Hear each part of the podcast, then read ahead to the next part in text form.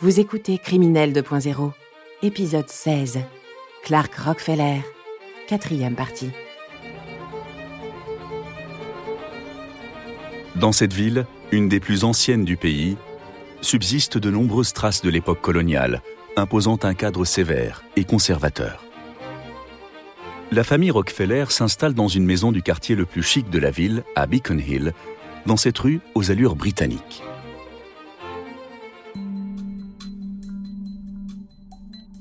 Ici, Clark vit une vie de père au foyer et devient de plus en plus exigeant avec l'éducation de sa fille.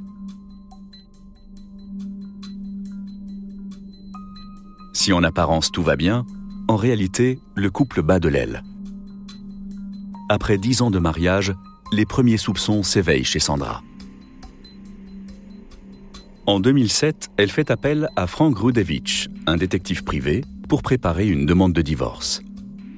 Les premiers résultats de son enquête sont très étonnants. On ne pouvait trouver aucune information sur Clark Rockefeller avant 1993. Frank Rudovitz, En somme, il semblait être né à l'âge de 38 ans. détective privé. Il nous a dit qu'il était né le 29 février 1960 à New York. Cela correspondait bien à un Rockefeller, mais ce n'était pas lui. Clark, qui est au courant de l'enquête, tente de le mettre sur une fausse piste. On a obtenu assez d'informations pour suivre sa trace, ce qui nous a incité à continuer cette enquête. Il avait toujours une réponse prête quand on le soupçonnait de mentir. Mais malgré ses efforts, son imposture est en partie démasquée. Sandra obtient très facilement le divorce et la garde exclusive de leur fille. Elle veut être la seule à avoir la garde. Et Clark est dévasté. Frank Girardeau, journaliste.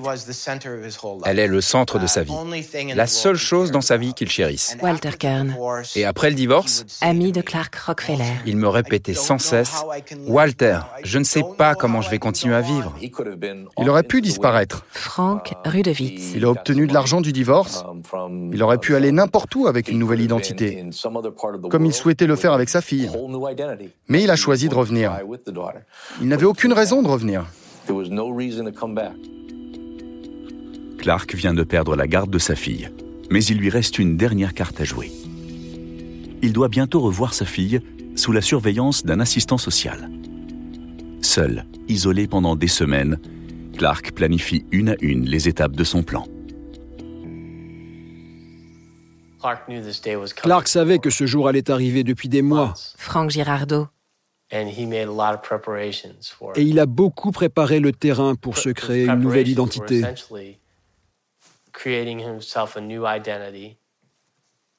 Utiliser l'argent de Sandra pour se trouver une cachette à Baltimore. Et fomenter un plan pour kidnapper sa fille. À ce moment, il a vraiment présenté d'authentiques émotions humaines envers sa fille. David Brendel, psychiatre.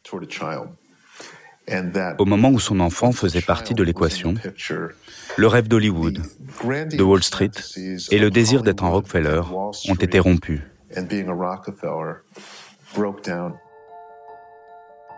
Le 27 juillet 2008, Clark retrouve Ray dans le lieu le plus ouvert de la ville, le parc public de Boston, posé au milieu des immeubles à la vue de tous.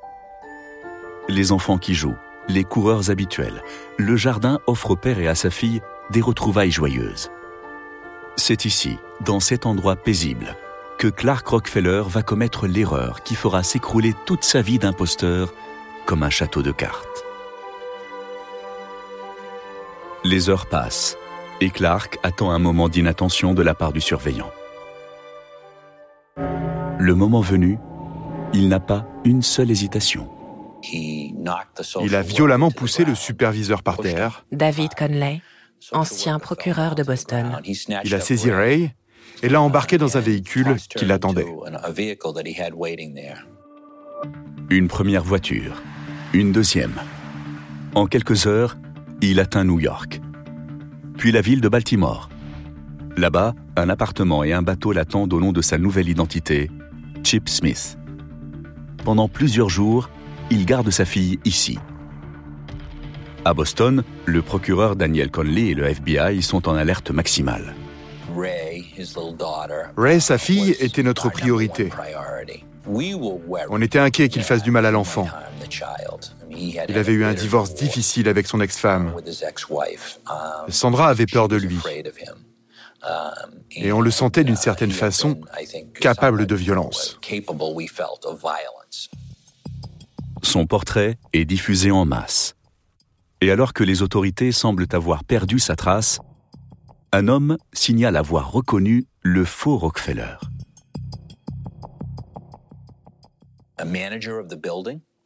Le gérant d'un immeuble, où il avait récemment acheté un appartement, a reconnu son visage.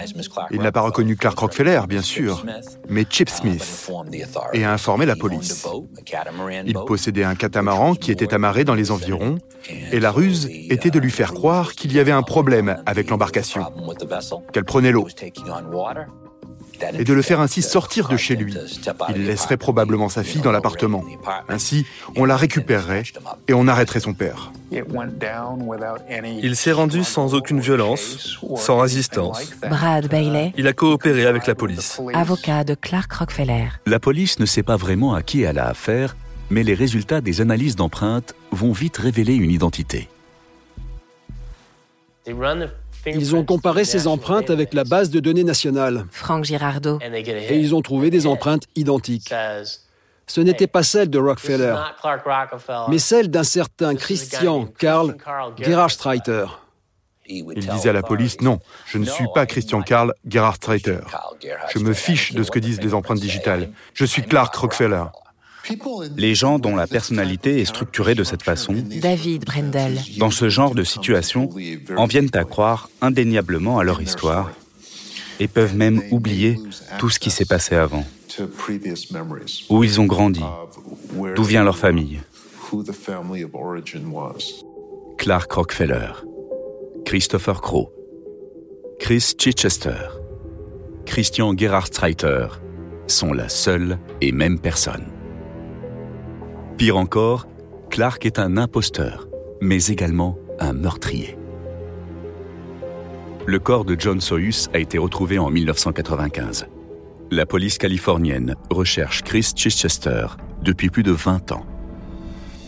Lorsque les masques tombent, Walter Kirn est sous le choc. Je vois la nouvelle et le sol s'est dérobé sous mes pieds. Je me suis effondré. Walter Kern, Je ne pouvais pas y croire. Je me suis rendu compte que tout ce qu'il m'avait raconté était un mensonge. Tous les moments passés ensemble étaient de la fiction. Non seulement il m'avait trompé, non seulement il m'avait menti, mais en plus, la personne que je croyais connaître était probablement un monstre de cruauté et de violence. Le 3 septembre 2008, après 30 ans d'imposture, à 47 ans, Christian Gerhard Streiter est jugé ici à Boston pour l'enlèvement de sa fille. Il plaide la folie.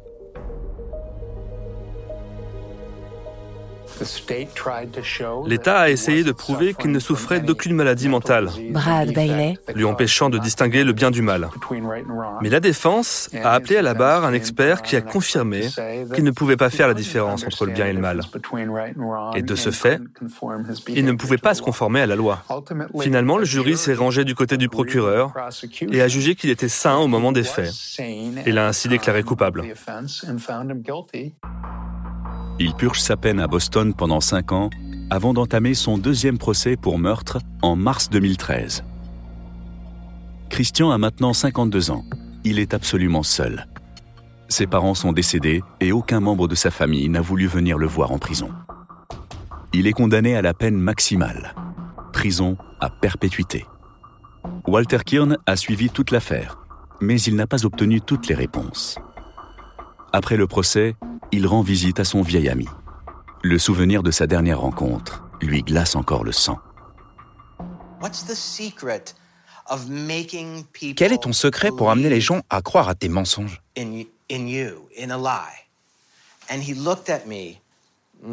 Il m'a regardé et m'a dit, Walter, c'est très simple. L'orgueil, l'orgueil, l'orgueil. Je t'ai simplement traité comme la personne que tu espères être, mais qui au fond a peur de ne pas l'être. Et tu es devenu accro à cette impression d'être important, et tu penses qu'il n'y a que moi qui peux te procurer ce sentiment.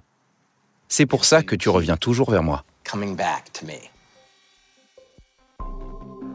À sa manière, Christian Gerhardsreiter a trouvé sa place dans ce monde d'apparence.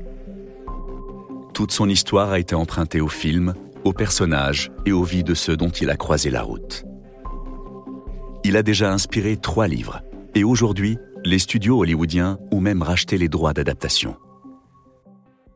Le rêve de cinéma du jeune Christian est peut-être enfin à portée de main. Vous venez d'écouter Criminel 2.0. Si vous avez aimé ce podcast, vous pouvez vous abonner sur votre plateforme de podcast préférée et suivre Initial Studio sur les réseaux sociaux.